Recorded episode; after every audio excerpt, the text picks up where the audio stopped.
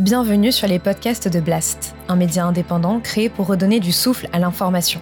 Blast vous propose un autre regard sur l'actualité, à travers des reportages, des décryptages, des enquêtes et des entretiens que nous avons décidé de convertir ici en podcast. Notre ambition Devenir votre média de référence et ainsi peser dans la bataille de l'information qui s'annonce et qui sera décisive. Les podcasts de Blast les idées avec Soumaya Benaïssa.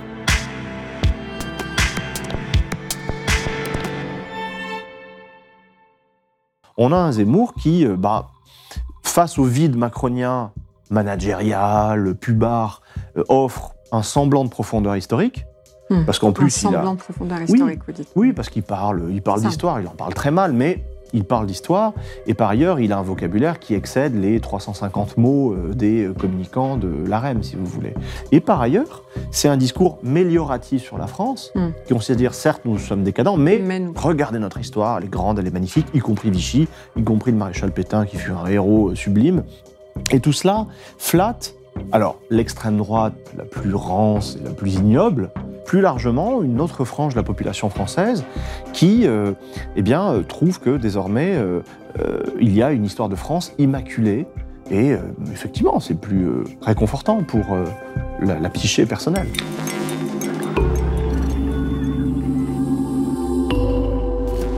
Bonjour et bienvenue dans ce nouvel entretien Idée de Blast. Je vous propose aujourd'hui une exploration très particulière, une plongée dans le kaléidoscope des croyances qui, depuis la nuit des temps, oriente nos existences avec mon invité Johan Chapoutot. Bonjour. Bonjour. Merci infiniment euh, d'avoir euh, accepté euh, mon invitation. Alors Johan Chapoutot, vous êtes historien, spécialiste de l'Allemagne et du nazisme, professeur à la Sorbonne et je vous reçois aujourd'hui à l'occasion de la publication aux éditions PUF de votre livre Le grand récit, une introduction à l'histoire de notre temps, un livre dans lequel vous abordez de façon originale, érudite mais accessible les récits collectifs qui procurent un sens aux groupes sociaux comme aux individus. Alors plus précisément, vous analysez, vous cartographiez les fictions collectives qui, du christianisme, du providentialisme jusqu'aux grandes idéologies qui ont marqué le XXe siècle, communisme, nazisme, fascisme et même libéralisme, ont structuré nos univers mentaux avant d'en arriver à tous ces ismes qui caractérisent hein, notre contemporain, complotisme, déclinisme, messianisme, djihadisme et même bullshitisme. On en parlera, vous nous expliquerez. Autant de récits euh, qui vous conduisent d'emblée à nous avertir, euh, Johan Chapoutot, en reprenant une expression de l'écrivaine Nancy Houston, l'espèce humaine est une espèce fabulatrice. Oui, alors ça, c'est hum, les anthropologues euh, et les peut-être aussi les philosophes et les théologiens qui en parlent le mieux que moi, ou les littéraires, euh, espèce fabulatrice, tout simplement parce que euh, nous sommes une espèce, la, seule, hein, qui construise un monde. Et euh, fabula, en latin, qui a donné la fable, ou le fabuleux, ça vient de facere, qui veut dire faire, construire. nous construisons un monde, et ce monde-là est avant tout un monde mental, un monde représenté, un monde imaginé et, imaginaire. Donc nous vivons dans un univers de sens, nous vivons dans des concepts, nous vivons dans des idées, dans des valeurs, et nous vivons dans euh, des images également, dans des projections, dans des désirs euh, constitués, euh, conceptualisés, dans ce que vous avez appelé, à la suite de Lucien Fèvre, un univers mental. Un univers mental, c'est-à-dire cet univers que nous, nous projetons sur le monde. Mmh, et qui désigne aussi une conception de l'histoire qui vous est aussi très particulière et dont on parlera euh, euh, à la suite. Alors pourquoi a-t-on besoin de raconter ou de se raconter des histoires, Yoann euh, Chapoutot Là aussi, pour moi, c'est purement descriptif. Les psychologues, les psychiatres, les anthropologues en parlent mieux que je ne pourrais le faire.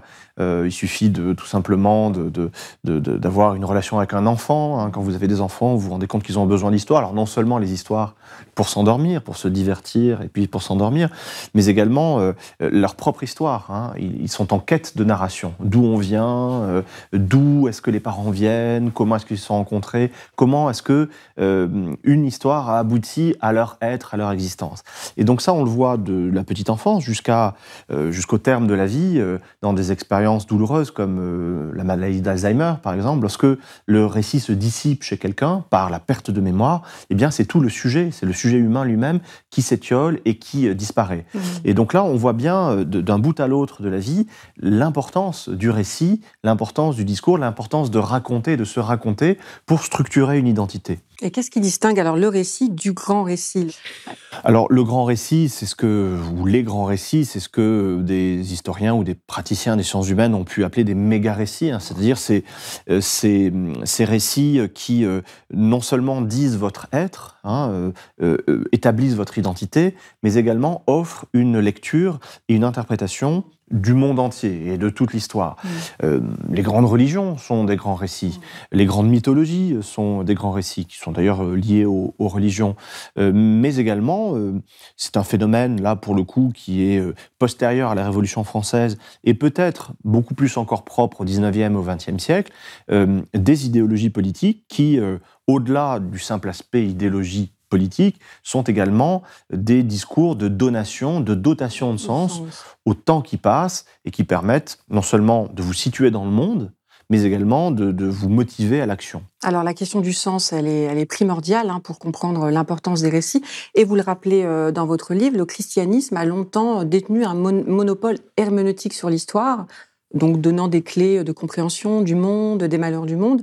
Un monopole qui a volé en éclats, euh, vous le dites aussi très bien, euh, durant le XXe siècle, euh, avec les crises morales, les grandes guerres, les tragédies qui ont, qui ont accompagné ce siècle. Est-ce que vous pouvez nous... nous oui.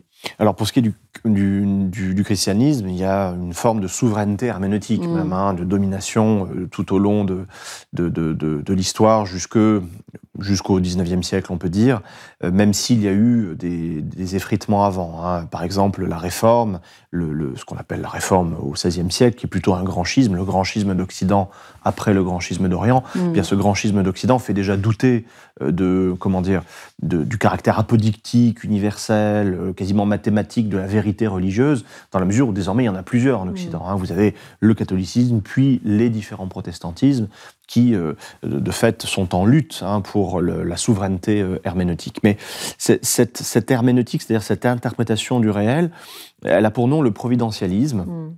Elle s'est constituée très tôt, au fond. Hein. On peut penser à saint Augustin hein, dès, euh, dès, le 5e siècle.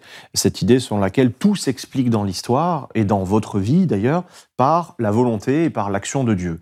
Et ça, c'est quelque chose qui a gouverné euh, jusque de manière très paradoxale, hein, quand on pense par exemple à la théodicée, c'est-à-dire cette manière de rendre raison quand il n'y a aucune raison, à la douleur, au malheur, au cataclysme, à la mort d'un enfant, à un tremblement de terre, le fameux poème sur le tremblement de terre de Lisbonne, hein, de, Voltaire, qui, pose la question, mais enfin, quel est ce Dieu qui peut vouloir ça? Eh bien, les théologiens et les praticiens de la théodicée, de la justice de Dieu, disaient, oui, bon, certes, ça peut paraître curieux, mais euh, notre intelligence est limitée alors que celle de Dieu est illimitée. Mm. Notre être est fini alors que celle de l'être de Dieu est infini.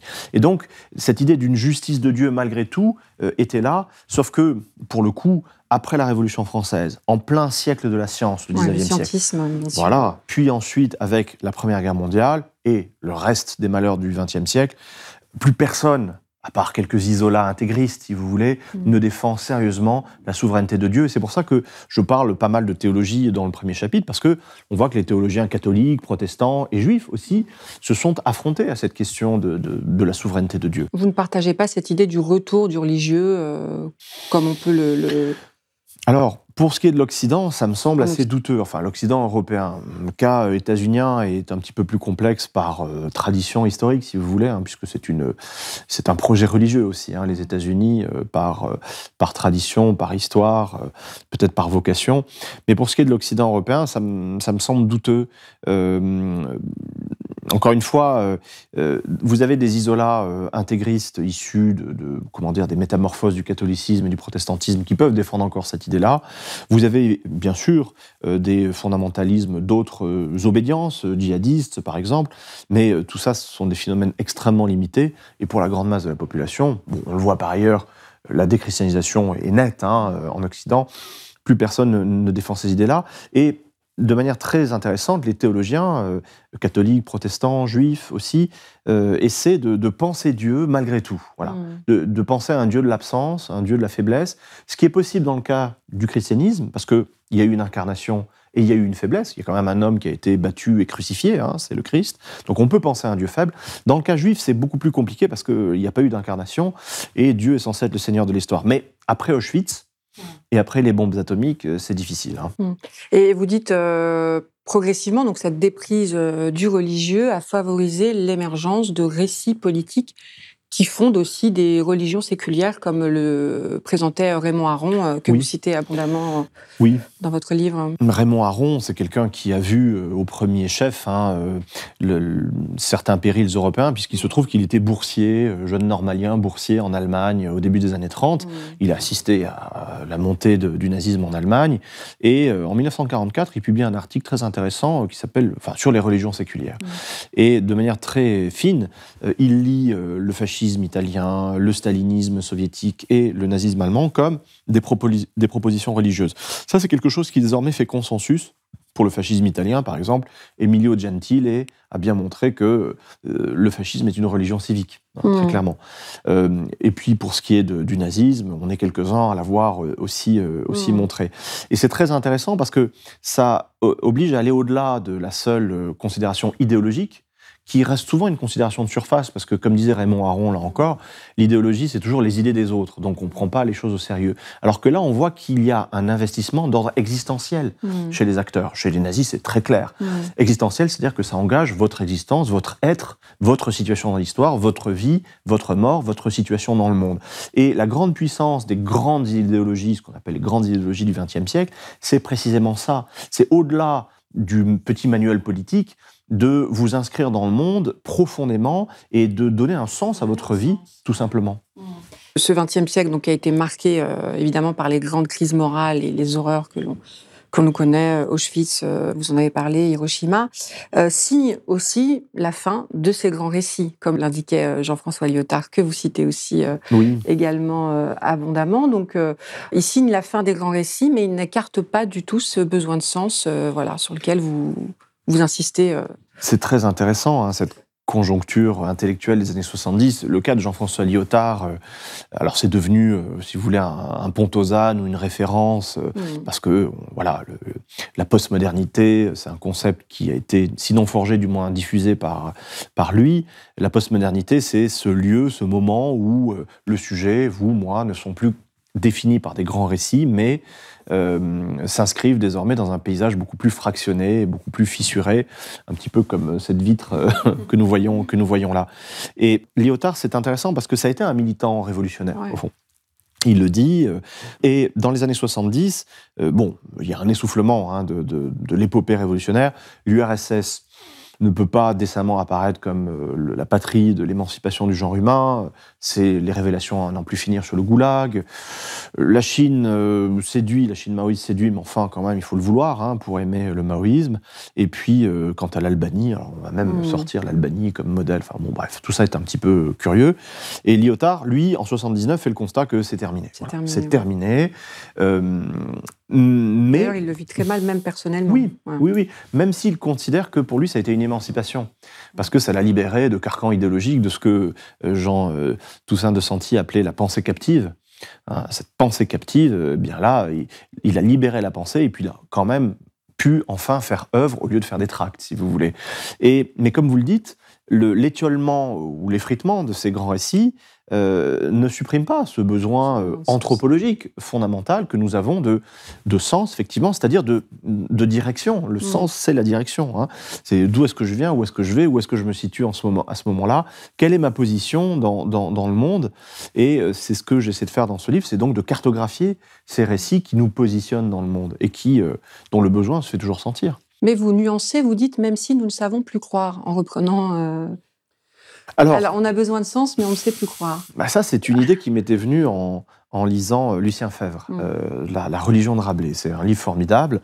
C'est une étude sur la religion de Rabelais où Lucien Fèvre, un livre de 42, où Lucien Fèvre montre que contrairement à ce que l'on peut subodorer, Fèvre euh, ne peut pas ne pas croire. Hum. Euh, pardon, Rabelais ne peut pas ne pas croire. Euh, parce que au XVIe siècle, nous n'avons pas, les, ils n'ont pas, les contemporains n'ont pas les outils mentaux, l'outillage mental pour penser un monde sans Dieu, sans magie, sans présence, sans enchantement. Et je m'étais dit, bah oui, effectivement, pour le XVIe siècle, ça marche, mais est-ce que, à contrario, aujourd'hui, on ne serait pas dans une époque où nous ne pouvons plus croire? Parce que hum. notre outillage mental, galiléo-cartésien, newtonien, pour aller vite, euh, rend impossible de sérieusement considérer qu'il y a une présence avec un P majuscule dans, le monde. Et ça, c'est une intuition qui a été confirmée par euh, euh, des, théologiens et des, philosophes actuels que, je cite, hein, et qui montrent qu'effectivement, peut-être qu'aujourd'hui, nous ne savons plus croire. Mmh.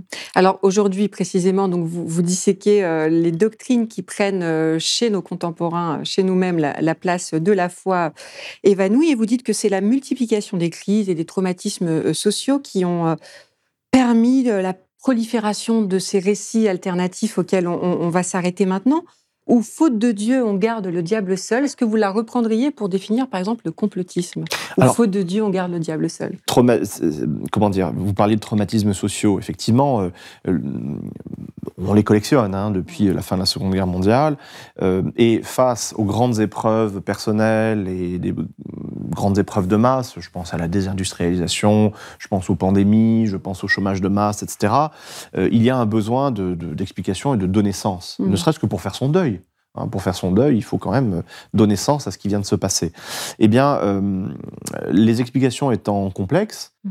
euh, le grand mérite de ce qu'on appelle le complotisme, ce qui ne veut pas dire que les complots n'existent pas, attention, mm. hein, je le dis d'ailleurs, hein, c'est reconnu par le droit. Mm. L'association de malfaiteurs, dans le code pénal, euh, Hmm. Il me semble que Nicolas Sarkozy était condamné pour ça d'ailleurs, ou est inculpé de cela. Eh bien, l'association de malfaiteurs, ça existe en droit pénal. Hmm. Hein. donc ça, c'est un complot, si vous voulez. Mais le complotisme, c'est autre chose. C'est une, une, dilatation du soupçon à, l'échelle générale, et c'est une manière également, effectivement, comme vous le disiez, une fois qu'on a congédié Dieu, eh bien, de garder, sinon le diable, du moins une force obscure. Hmm. Ce que Léon Poliakov ou Norman Cohn ont appelé, qui sont de grands historiens hein, de, l'époque moderne et contemporaine, ont appelé la causalité diabolique hmm. ou la causalité magique. On garde une force obscure qui est à l'œuvre, euh, à laquelle tout se ramène hmm. et à laquelle tout est dû, si vous voulez. Ce qui est très confortant, au fond, et réconfortant pour l'esprit, voire pour l'intelligence, parce que vous comprenez tout. Et d'ailleurs, on voit cela d'ailleurs chez les complotistes, une forme de, d'orgueil ou du brise qui consiste à dire que bah, eux sont initiés, eux ont compris, alors que vous, vous agissez encore dans les ténèbres de, du complot, de l'ignorance, etc. Et là, vous rappelez aussi l'utilité du travail de l'historien, qui rappelle que c'est une vieille rengaine, notamment avec euh, les lépreux au Moyen Âge, qui étaient euh, les boucs émissaires, euh, parfaits boucs émissaires du coup d'un complot, oui. d'un complot mondialisé. Et comment vous expliquez qu'aujourd'hui euh, le complotisme devienne à ce point une, grille de lecture de l'actualité euh, quasi quotidienne. Euh, c'est un peu la, dimension certainement amplifiée par les réseaux sociaux. Moi, j'y vois plusieurs avantages psychologiques, intellectuels et sociaux, même hein, mm. pour le complotisme en, question. D'une part, vous adhérez à une communauté, mm. donc vous n'êtes pas seul. Deuxièmement, vous comprenez tout. We are electrical beings and the chemicals are only the byproduct of those electrical impulses. And I'll finish with anybody want to make one guess as to where the first completely blanketed 5G city in the world was. Exactly. Parce que c'est une herméneutique totale du réel, du passé, du présent et de l'avenir. Ça permet une prospective également. Mmh. Vous comprenez tout. Troisièmement, vous êtes supérieur aux autres qui n'ont pas compris. Euh, quatrièmement, bah, le, principe d'explication est simple. Donc il n'y a que des, comment dire, que des avantages psychologiques et intellectuels au fond à cela, euh, à adhérer euh, à cela, parce que ça demanderait beaucoup trop d'efforts sinon. vous dites c'est le sens à la main des imbéciles, une herméneutique du pauvre. De fait, si vous voulez, lorsque vous suivez l'actualité euh, aux États-Unis, par exemple, depuis deux, ans, et que vous voyez euh, ces tombereaux d'insanité, de, de, fantasmes complètement délirants hein, sur les reptiliens, sur les pédosatanistes, sur les martiens, sur les. Euh, donc voilà, moi j'ai appris, qu'Obama était un reptilien, par exemple. Ce qui d'ailleurs s'explique euh, anthropologiquement là encore, parce que pour plein de gens, ça a été un traumatisme de voir un noir euh, arriver à la présidence. Eh bien, ce type-là est tellement différent de nous qu'il est vraiment différent, non pas seulement par la couleur, mais au niveau de l'espèce. Donc c'est un gros lézard venu de l'espace qui est venu conquérir la Terre. Enfin bref. Donc quand on assiste à ça, ça, honnêtement, au bout d'un moment, on a beau être, euh, comment dire, euh, euh, enfin, chercher à comprendre, chercher l'intelligibilité, au bout d'un moment, effectivement, la bêtise ne peut pas être, ne peut pas ne pas être une hypothèse. Voilà. Mmh. La bêtise ou une grande détresse intellectuelle, mentale, ne peut pas ne pas être une hypothèse, parce que franchement, euh, il y a euh, une circulation de discours qui est, qui enfin, qui, est une véritable zoologie, en hmm. fait, hein, intellectuelle. Favorisée par les situations de crise, parce qu'avec la crise sanitaire, notamment en France, on a vu euh, évidemment Mais oui. la viralité de, de certaines... Oui, alors, il y a aussi le fait que plein de gens ont eu beaucoup de temps hein, aussi, euh, avec le confinement, les réseaux sociaux, mais euh, il y a aussi le, un facteur qui est euh, les palinodies, les hésitations ou les mensonges des gouvernements. Mm. C'est vrai qu'en France, on a été gâtés de ce point de vue-là. Hein, lorsqu'on nous dit les masques, ça sert à rien, n'en mettez pas, puis ensuite mettez-en. Enfin, ça a complètement égaré nos contemporains qui légitimement, pour beaucoup, on puisse dire bon, bah, on, nous, on nous balade. La France ne suit pas les recommandations de l'OMS. L'OMS ne dit pas que tout le monde doit porter un masque. C'était vrai jusqu'au 5 juin dernier, mais depuis, l'Organisation mondiale de la santé a changé d'avis et encourage désormais le port du masque par le grand public. Autre théorie du film, et pas des moindres, l'origine supposée artificielle du virus. Le professeur Fourtillan affirme tout a été fabriqué par l'Institut Pasteur. Euh, on nous ment et donc on va chercher, on va creuser. Ensuite, effectivement, il y a des sorties de route intellectuelles, euh, mais qui s'originent sur un terreau, euh, hélas, trop compréhensible. Hein. La parole publique a été complètement dévalorisée, complètement mmh. niée même, hein, par les mensonges et les palinonies gouvernementales. Ouais on, en parlera euh, avec le bullshitisme notamment, mais une autre euh, catégorie euh, isme avec laquelle vous montrez assez sévère, c'est l'illimitisme, dont les prophètes sont John Bezos et Elon Musk, on pourrait dire. Hein. Aujourd'hui, sous la fable Only Sky is the limit, la limite c'est le ciel, ils incarnent une vision, vous diriez, faiblement ou faussement émancipatrice de l'humanité oui, en fait, c'est une, forme peut-être de, métastase euh, ultime d'un discours du progrès euh, que l'on peut, enfin, mm. qui essaie de se sauver lui-même, si vous voulez. Jeff Bezos a été marqué par les premiers pas de l'homme sur la Lune. You don't choose your passions, your passions choose you. You know, for me, I have been interested in rockets, space travel, propulsion since I was a five-year-old boy. And I have spent a tremendous amount of time thinking about it. So it's not like I really have a choice to follow this passion. Dans un contexte où on constate que euh, la civilisation thermo-industrielle euh, conduit à la catastrophe, l'extractivisme, le productivisme euh, conduisent véritablement au fait que la planète devient inhabitable, de telle sorte que désormais, il ne s'agit pas de sauver la planète, c'est absurde de dire sauver la planète. La planète, elle se porte très bien, elle se portera très bien sans nous. Mm. Il s'agit de sauver l'humanité, de sauver le vivant, hein, qui est en train de disparaître en masse. Donc, dans ce contexte-là, vous avez un, coup de boutoir terrible qui a été porté au discours du progrès, en gros, tel qu'il s'est fixé depuis les Lumières. Euh, il était d'ailleurs adjointé, euh, dès les Lumières, à l'émancipation économique, au développement du commerce. Mm. Vous voyez, tous les philosophes des Lumières mm. sont des gens qui prônent euh, l'augmentation de la production, l'augmentation des échanges, pour arriver à euh, l'augmentation des richesses, du bien-être, etc. Bon, ça aujourd'hui c'est plus tenable comme, comme discours. Donc dès lors, qu'est-ce que vous pouvez proposer? Sinon le fait de bah, d'abandonner cette planète hmm. et de partir ailleurs C'est une idée géniale d'ailleurs hein, que de laisser derrière soi la seule planète habitable dans un rayon quand même assez vaste hein, dans hmm. l'univers pour aller vers une planète qui est totalement inhabitable pour le coup, qui est euh, Mars.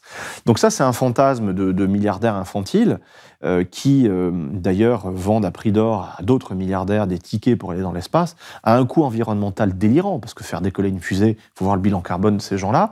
Mais bon, ils s'amusent à ça, ils font leur petit tour dans l'espace qui dure quelques heures, ensuite ils atterrissent, et c'est censé ouvrir une porte où là, pour le coup, contrairement aux années 80, où Sky était the limit, mhm. bah Sky n'est plus the limit du tout parce que euh, on, est censé aller au-delà de la stratosphère, ce qui n'est pas tout à fait Digression, est-ce que vous inscrivez le dernier euh, euh, discours d'Emmanuel Macron, le plan de présentation France 2030 J'ai noté cette phrase une innovation saine pour l'humanité. L'innovation est une source de solutions pour mieux vivre, pour projeter une nation, un continent et peut-être le monde entier vers des solutions qui sont bonnes pour l'humanité, mais que en quelque sorte, les contraintes de l'innovation jusqu'à présent dans lesquelles on vivait sont en train de changer. Par une forme d'accélération, de compression du temps, d'accumulation des moyens qui peuvent être mis à un moment donné si on considère que cette innovation est une innovation qui peut tout changer. Et à ce moment-là, c'est assez simple, vous êtes dedans, vous êtes dehors. Est-ce que vous l'inscrivez dans cette forme d'illimitisme Bon, c'est mignon de parler d'innovation saine. Si vous voulez, justement, le, le discours d'innovation, euh, c'est euh, précisément ce discours qui consiste à dire, voilà, il- tout est limité sauf, sauf l'intelligence humaine. Mm. On s'en est toujours sorti, on continuera à s'en sortir, etc. Bon, c'est le fait de ne pas accréditer notre profonde finitude et notre, nos profondes limites. Euh, vous, citiez euh, donc euh, Emmanuel Macron, qui est un peu un, comment un spécialiste hein, des, oxymores. Il parlait de- de- d'écologie productive récemment.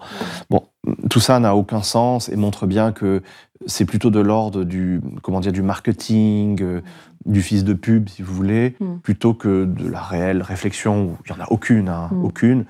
Euh, on, on- on continue sur un logiciel, hein, pour reprendre une métaphore atroce qui est une métaphore informatique. Mm. On continue sur un logiciel qui est complètement euh, obsolète, qui a 50 ans d'âge, et qui fait que, au fond, on avait cru gouverné par euh, un jeune homme, on est gouverné par un vieillard. Mm. hein, qui, qui, qui recycle les, les pires idées de la fin des années 70. Hmm, On est loin du nouveau monde euh, qui nous avait été. Ah, C'est une blague, ça aussi, c'est une blague marketing. Bon, voilà. Alors un autre isme qui nous intéresse évidemment euh, particulièrement, c'est la question du djihadisme, que vous analysez comme un, un récit, disons, manifeste d'une crise du récit et d'une crise de l'avenir. Mm. Est-ce que vous pouvez nous expliquer un peu cette... Alors, c'est bon, déjà- intéressant comme... euh, Oui, bah, c'est- quelque chose qui est là aussi manifeste lorsque l'on lit euh, euh, la presse à propos des procès qui, qui se Mm. déroulent, hein, lorsqu'on lit euh. Les déclarations de, Mm. des, des- des inculpés. euh. Moi, c'est un procès qui a eu lieu l'année dernière. C'était un, apprenti djihadiste qui n'a pas pu commettre ces attentats, qui était déféré devant une cour d'assises et qui a dit à un moment, ça m'a frappé, euh, euh, l'islam, c'est euh, la meilleure chose qui me soit arrivée, c'est mieux que ma mère, mieux que mon fils, mieux que, mieux que tout.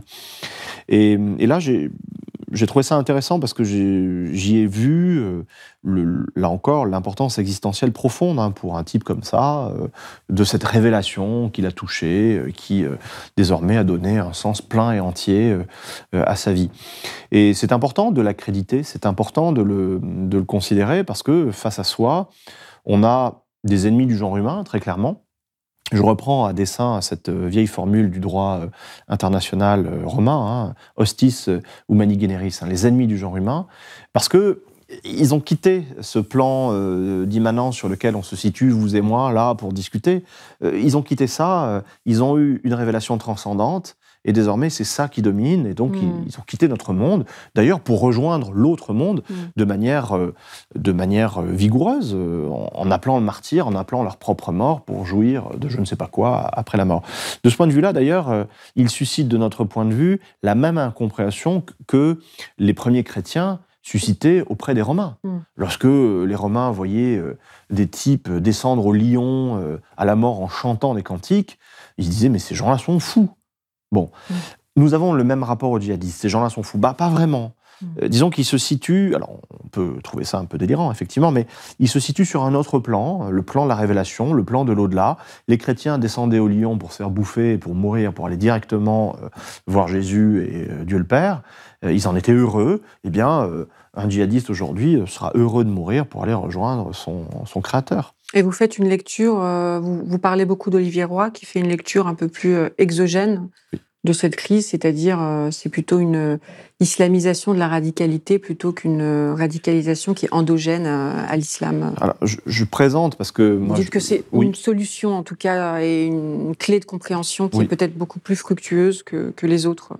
Alors moi, je pense que pour parler de ça, il faut être très informé, il, faut, il faut lire l'arabe, hein, notamment parce qu'une grande partie de cette littérature est produite qui dit le sens de l'action djihadiste est produite dans cette langue, et c'est pas mon cas. Donc moi, en toute humilité, je présente les, travaux de- des collègues qui, eux, maîtrisent ce dont ils parlent.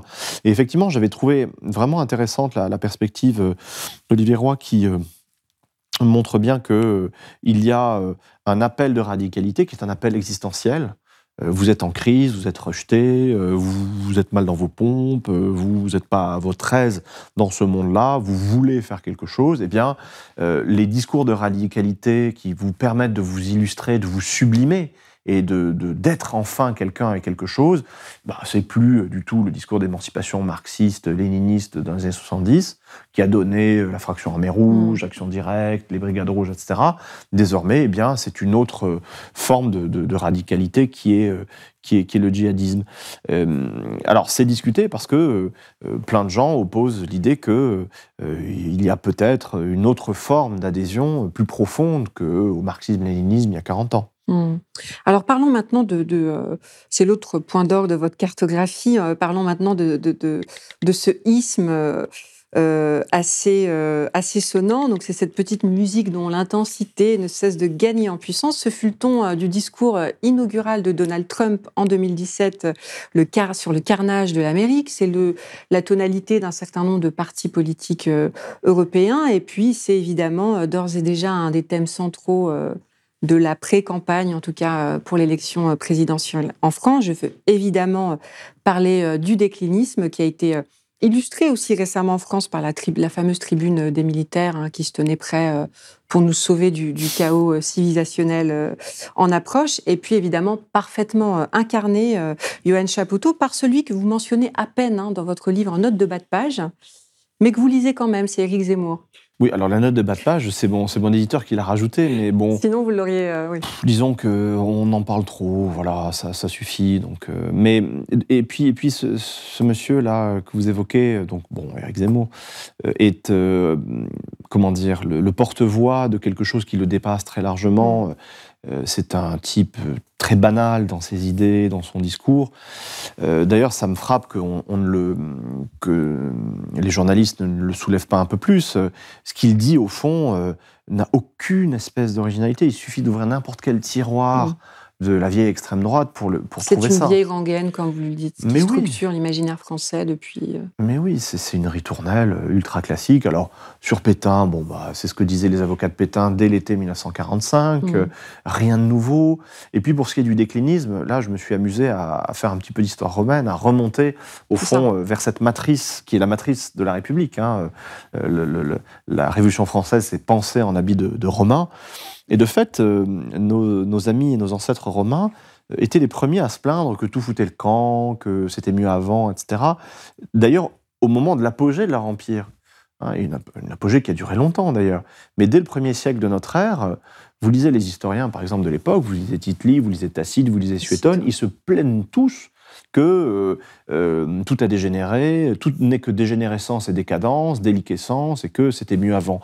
C'est très intéressant parce qu'on en a pleinement hérité. Mm. On a hérité beaucoup de choses de Rome, y compris ça. Après la Révolution française, les premiers à dire ce discours-là, ça a évidemment été les contre-révolutionnaires, dont euh, le polémiste que vous évoquez est, un des, des héritiers, mais mais vraiment euh, sans aucune originalité. Hein. Il ne hmm. fait que reprendre cela. D'ailleurs, ces prophètes de la décadence, ils puissent toujours dans la chute de l'Empire romain, euh, voilà, une, oui. une illustration de leur, euh, oui. Et l'équivalence homologique, si vous voulez, c'est bah, la chute de la monarchie française, mm. hein, l'effondrement de la monarchie, qui elle-même a donné lieu à des discours complotistes à n'en plus finir, parce que ça a été une telle surprise et un tel traumatisme pour les élites de l'époque que forcément c'était dû à un complot maçonnique d'abord, puis judéo-maçonnique, puis euh, judéo-bolchevique ou juif tout court. Enfin, voilà, c'est des choses qui sont encore très, très classiques. Et ce déclinisme-là, en France, euh, il est très efficace parce que c'est le revers d'une médaille, et ça vaut pour les États-Unis aussi, hein, mmh. qui est euh, le, donc c'est le revers du messianisme. Les États-Unis, comme la France, se considèrent, à tort ou à raison, depuis la fin du XIXe siècle, comme la, patrie du genre humain, euh, la matrice de, valeurs, d'idées qui valent pour euh, libérer l'humanité entière. Et forcément, on n'est jamais à la hauteur de cet idéal-là, c'est trop, trop énorme, si vous voulez. Et donc, comme on n'est pas à la hauteur de son propre idéal, on se complaît dans la complainte, mmh. précisément, et dans le discours décliniste. Et ça, c'est quelque chose qui est structurel en France.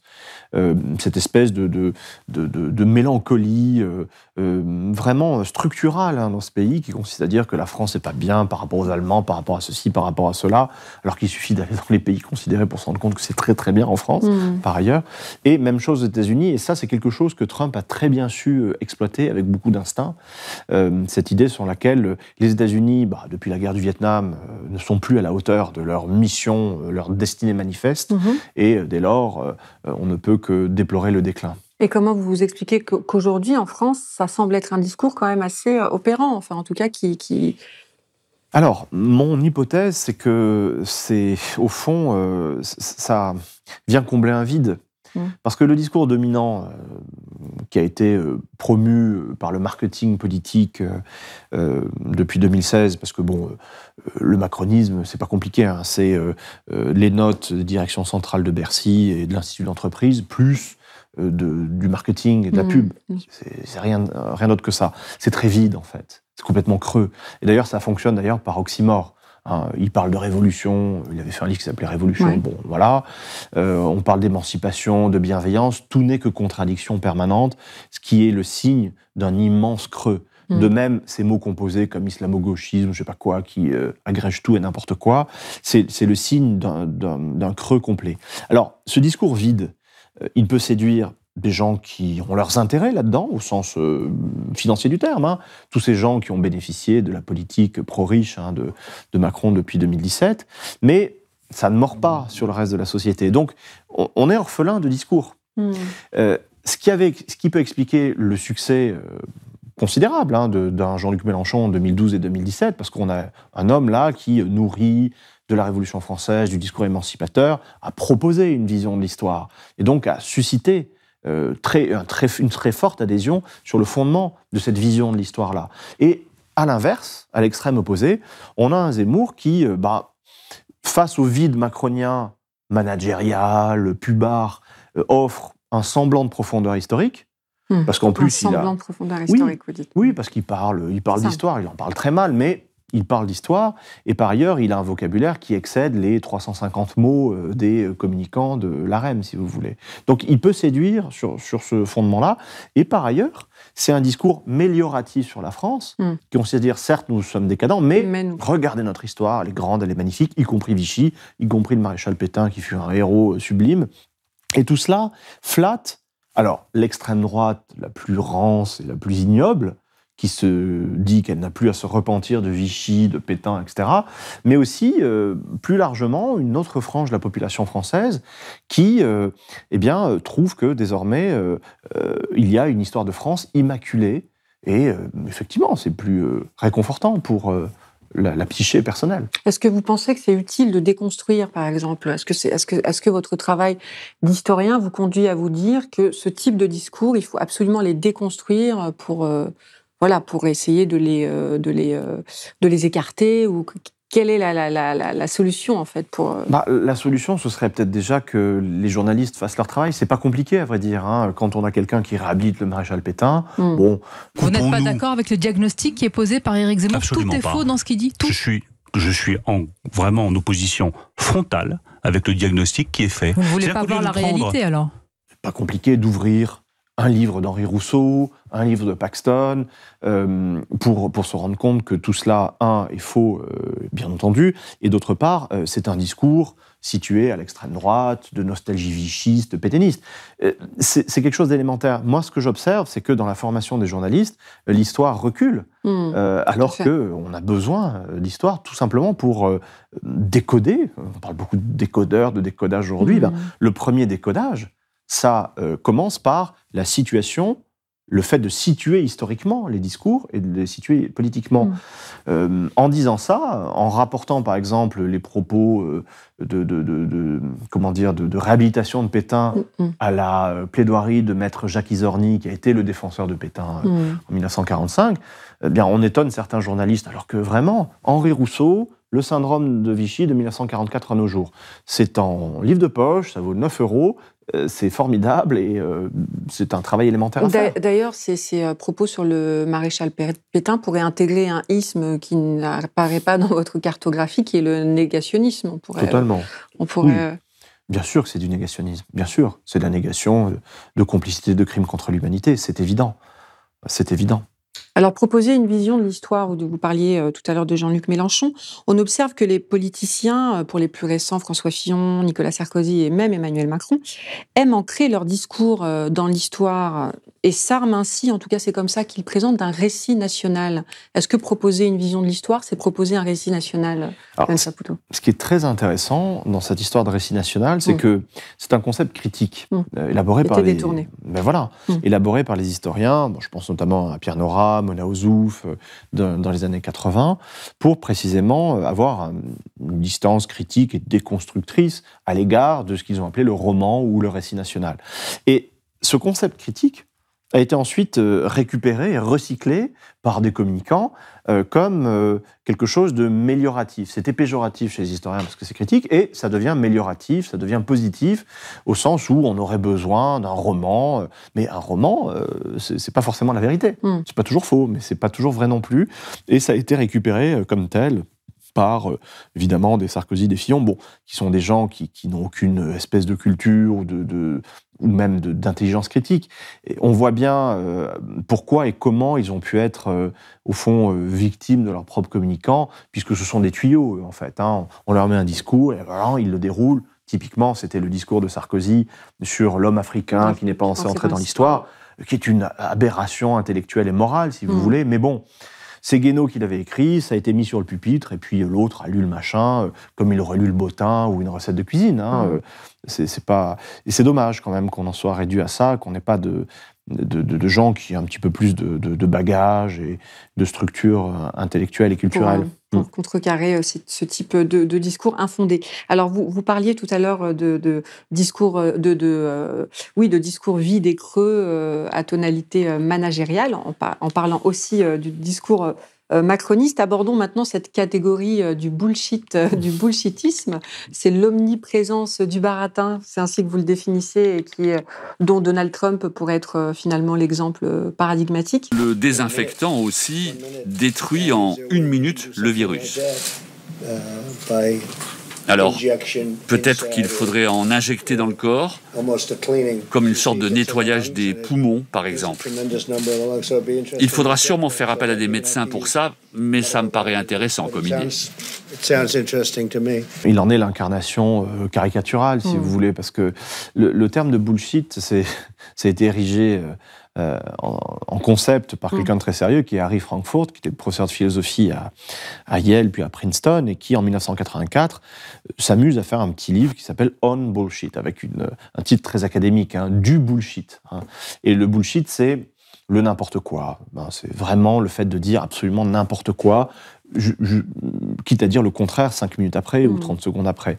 Et ça, c'est un phénomène euh, très prégnant dans comment dire, dans, notre écosystème médiatique, dans la structuration même de la manière dont se fait l'information et dont se diffusent les connaissances. En gros, les chaînes d'infos en continu et les réseaux sociaux où il s'agit euh, non pas de, raisonner de, manière argumentée, mais de gueuler le plus fort pour faire de la punchline, faire du buzz, du retweet, etc. etc. Bon. Et ça, euh, c'est un phénomène qu'on a euh, constaté en Europe très tôt, au fond, mhm. avec des gens comme Berlusconi, comme Sarkozy aussi, qui, est un exemple, là aussi, un très bel exemple du bullshitisme. Hein. C'est quelqu'un qui dit n'importe quoi. Euh, selon l'intérêt politique du moment ou la pulsion du moment. Avec Trump, c'est même pas de l'intérêt politique, hein, c'est le, degré encore inférieur, puisqu'on a affaire à une espèce de gros bébé immature, purement pulsionnel, qui même au détriment de son propre intérêt politique, on l'a vu lors de la campagne de 2020, eh bien, va dire tout ce qui lui passe par la tête, tout ce qui répond à son désir à un moment ou à un autre, quitte à dire le contraire après. Et ce que dit Frankfurt, c'est très intéressant, il dit que ces gens-là sont pires que des menteurs. Parce qu'un menteur, voilà, un menteur au fond euh, reconnaît la valeur de la vérité. Il sait qu'il dit un mensonge et il viole la vérité sciemment pour son intérêt. Le bullshitter, c'est quelqu'un qui est bien au-delà de ça et qui ne reconnaît absolument aucun fondement à aucun discours. Mm. L'essentiel, c'est le borborigme, c'est l'éructation, c'est le rot, c'est ce que euh, euh, Cicéron appelait le flatus vocis, hein. c'est la, flatulence vocale, le fait de, faire sortir de soi quelque chose qui corresponde au désir du moment.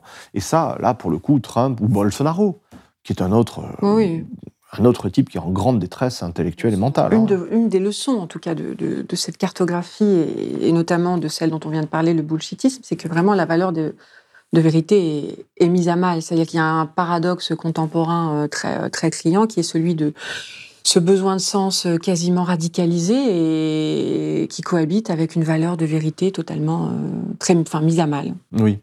Alors ça, c'est ouais, très inquiétant. C'est inquiétant. Alors, c'est pas, comment dire, euh, moi je, reste résolument optimiste en fait.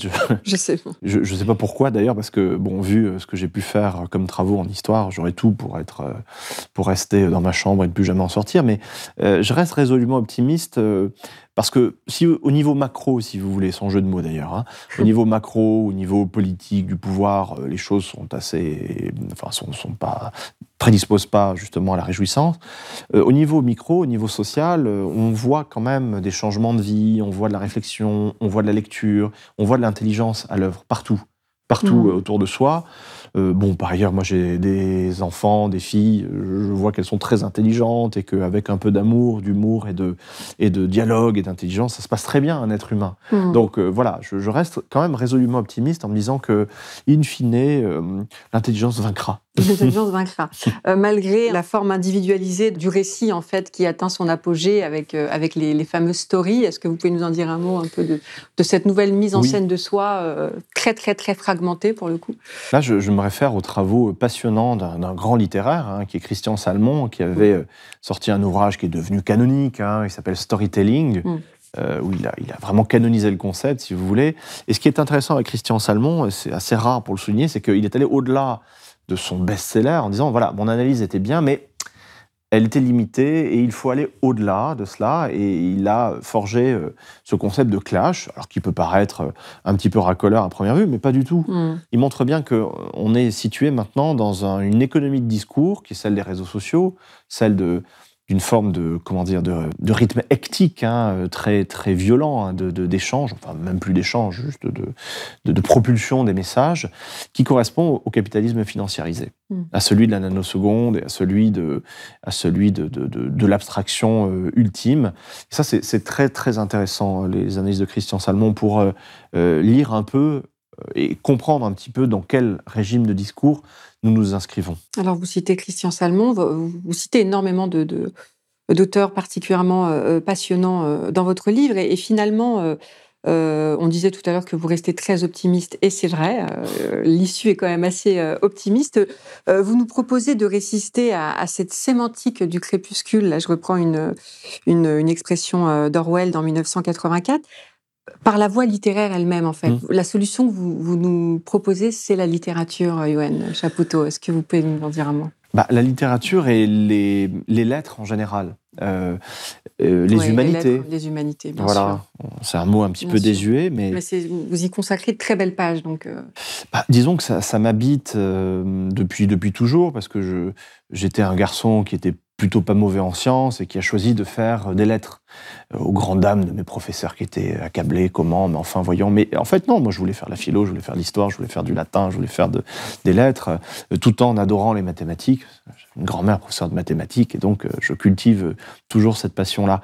Mais d'ailleurs, il n'y a pas d'opposition entre lettres et sciences. Hein. vraiment, c'est un truc de, de, de, débile hein, d'opposer les deux, parce que Pascal le montrait très bien, hein, l'esprit de géométrie, l'esprit de finesse sont éminemment liés. Mmh. Et donc, un cerveau humain, c'est un cerveau complet, voilà, mm. euh, qui manie l'abstraction et qui peut très bien le manier avec des chiffres, des figures ou avec des mots. Et ce qui m'intéresse, c'est que il y a eu une sorte de retournement du stigmate, c'est-à-dire qu'avant 1945, en gros, quand vous n'étiez pas littéraire, vous étiez un moins que rien. Les techniciens, les scientifiques étaient dévalorisés. Bon. Mm. Ensuite, après 45, surtout après les années 60, sous l'influence de plein de phénomènes que je détaille dans le livre, ça s'est retourné. C'est le littéraire qui est devenu le paria, euh, mm. l'inutile, le, le, mm, oui, l'inutile.